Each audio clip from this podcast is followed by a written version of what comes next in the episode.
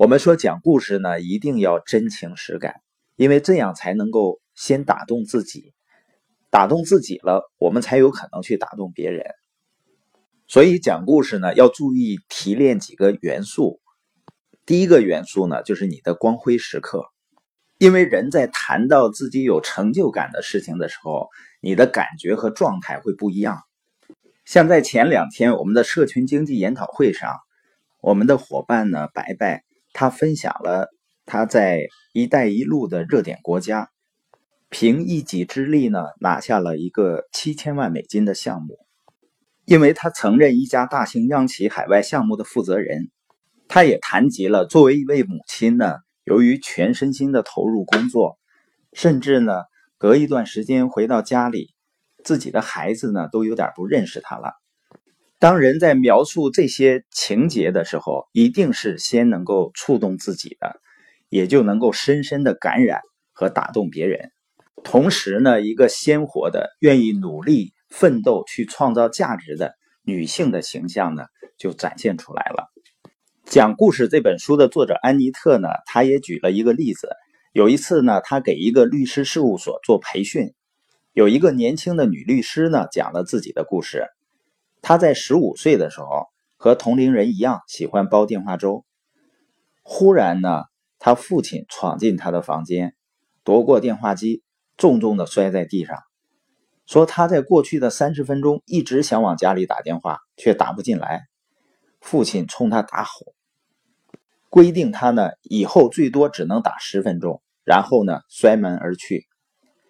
一般人呢会深受这件事情的伤害。而这个律师呢，却笑了。他说呢，两周之后，电话公司的车停在了他家门前，为他专门安装了专线电话。他用自己照顾小孩子挣到的钱付的费用，他用自己的方式解决了这个问题。那叫什么？自食其力。尽管他没有过多的渲染，但大家都能感受到他的独特之处。第二个元素呢，就是分享你的失意时刻，就是说发生的不好的事儿。我发现呢，相对于成功故事来说呢，人们更喜欢听别人失败的故事。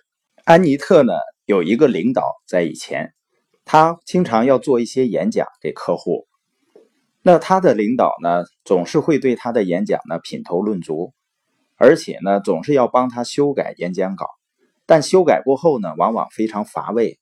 有一阵子呢，弄得安妮特彻底丧失了信心，觉得自己不适合做这行。有一次呢，他这个领导去做手术了，安妮特呢就按自己的想法给客户做了十五分钟的演讲，目标只有一个，不是让老板满意，而是让客户满意。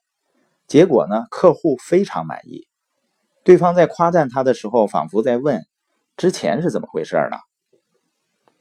所以呢，他决定。以后呢，就做自己，不再做别人的传声筒。如果搞砸了呢，那就自己承担所有后果。这个故事就很好的诠释了怎样扭转失意时刻，让它变成你人生的台阶。第三个元素呢，就是你的良师益友。这个人呢，是你生命中的关键人物，或者呢，素未谋面但却对你影响很深的一个人。你可以和别人分享一个颇受启发的经历或者故事。